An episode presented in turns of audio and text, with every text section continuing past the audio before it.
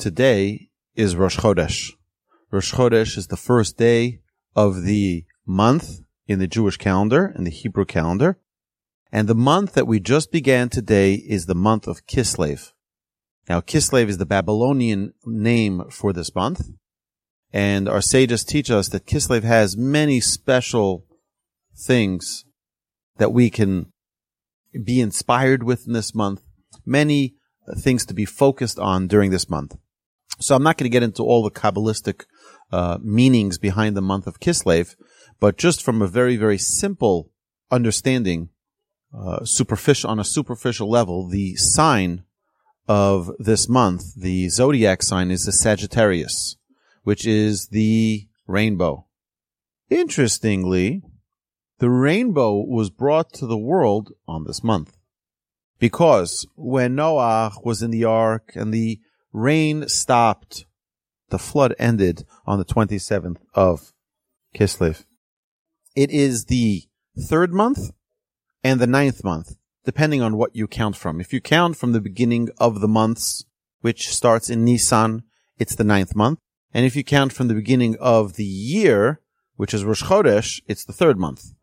Interestingly also that this is one of the few months that has either 29 days or 30 days. It's not always a full month. Sometimes it's a shortened month. Sometimes it has 30 days and sometimes it has 29 days based on the previous month of Cheshvan and how many days Cheshvan has. And based on what Cheshvan has is whether or not Rosh Chodesh is a one day or a two day Rosh Chodesh. This year it's a two day Rosh Chodesh because Cheshvan is a full month. It also never starts on Shabbat. The month of Kislev never begins on Shabbat. There are four other days of the week that it begins. Also, the month of Kislev ends in middle of Hanukkah. If you remember, every year on Hanukkah, there are two days of Hanukkah where we add in our prayers Ya'aleh V'yavo.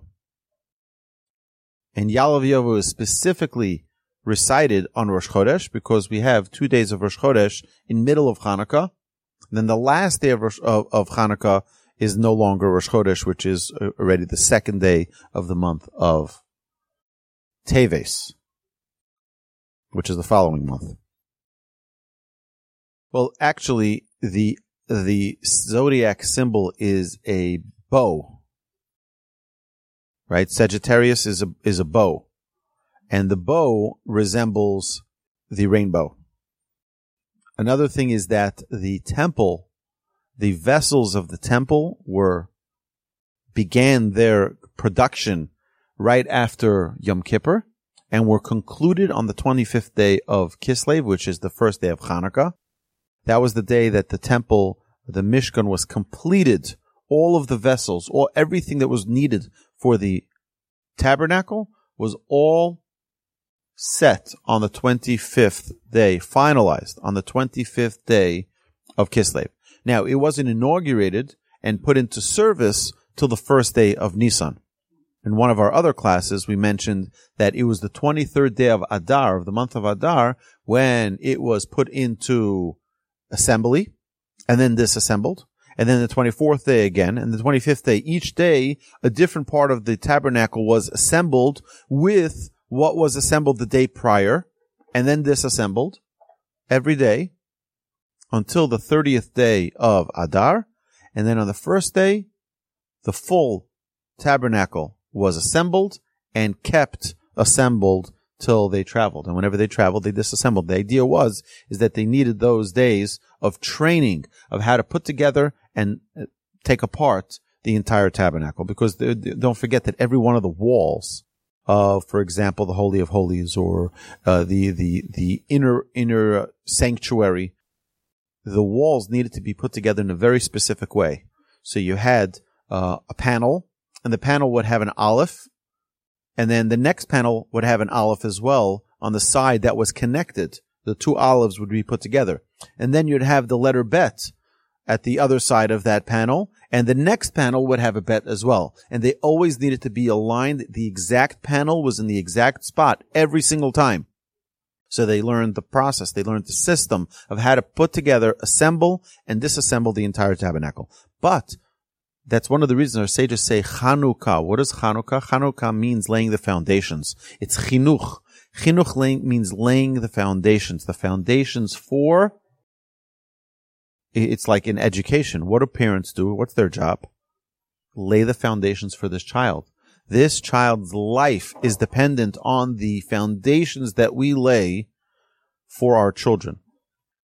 So, uh, very interesting about chinuch. You know, we wouldn't have psychologists and psychiatrists in business if parents did a good job.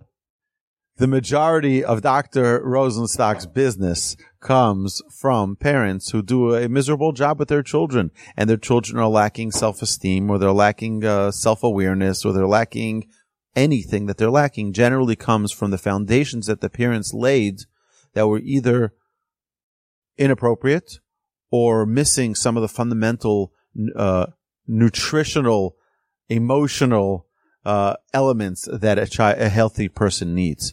So, um, yeah, it's very important that when we talk about Hanukkah, Hanukkah is laying the foundations of our light that we're instilling into our into our existence, into our into our day to day living.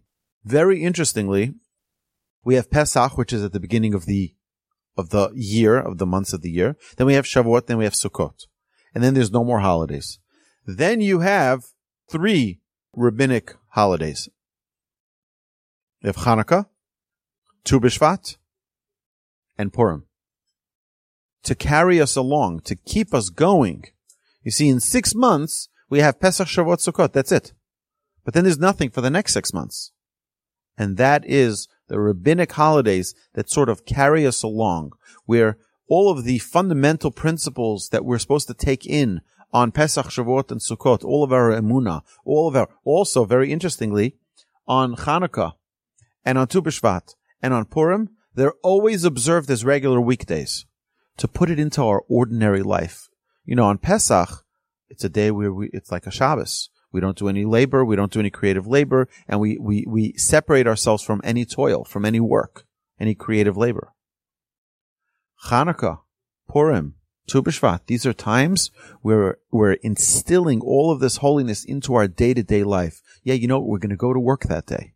And that day, we're going to make it special. We're going to integrate the, the, lessons that we learned, the uplifting experiences that we've had and integrate them into our day to day lives. That is, it, it's, you know, a holiday is not just like I come, I show up, I put my American flag on Memorial Day and, you know, I eat my turkey on Thanksgiving and, and I, that's it. I fulfilled my, my, that's not what it's about.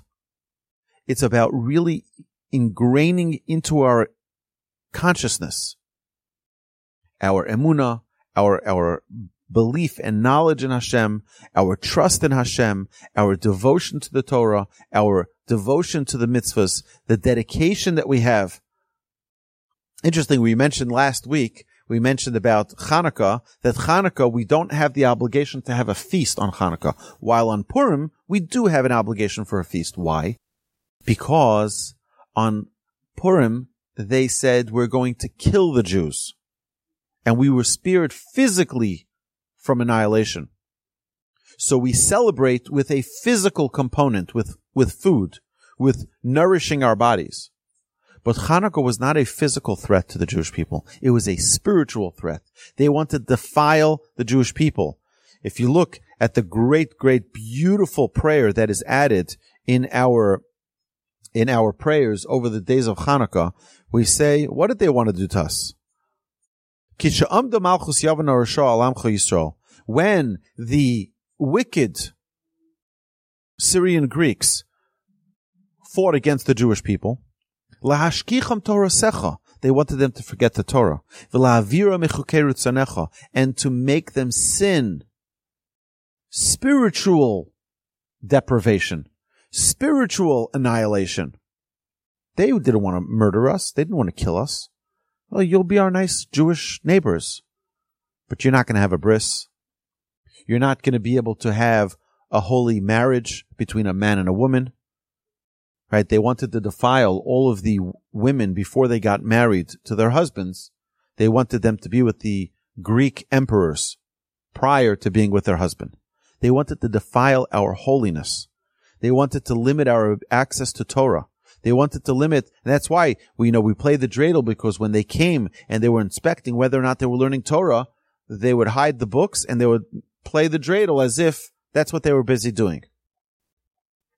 Eh, look, the, the Torah command, the Torah tells us in last week's Torah portion that even when the Jewish people are, quote, annihilated, we won't be annihilated.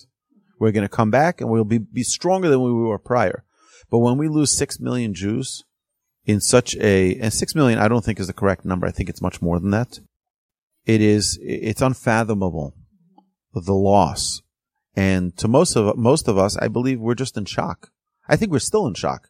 The, the fact that saying the word Holocaust stirs up such a, an emotion and such a, it wreaks such havoc, I think is, is just an indication of the trauma that we're all still in. We all met Holocaust survivors. I had three grandparents who lived through the Holocaust. My two, two, my, my, my maternal grandparents met in Auschwitz. They got married in the DP camp. I mean, it's unfathomable the challenge that they experienced losing the majority of their families. There's no question. There's terrible, terrible tragedy. And uh, I, I don't think we've come to terms with it yet. The idea of Hanukkah, Hanukkah is a time to strengthen our Torah, is to strengthen our commitment, is to strengthen the way we say our prayers and the way we talk to God and the way we talk to one another and the way we internalize the idea of God's existence day to day in our lives. My grandfather would always comment how it's so odd that yeshivas give off on Hanukkah. Their students go home for Shabbos Hanukkah to spend Shabbos with their families. He says it should be just the opposite. On Hanukkah, they should be in yeshiva. Give them the Shabbos before Hanukkah, give them the Shabbos after Hanukkah. But on Hanukkah is the time to be in yeshiva to learn and to, and to grow.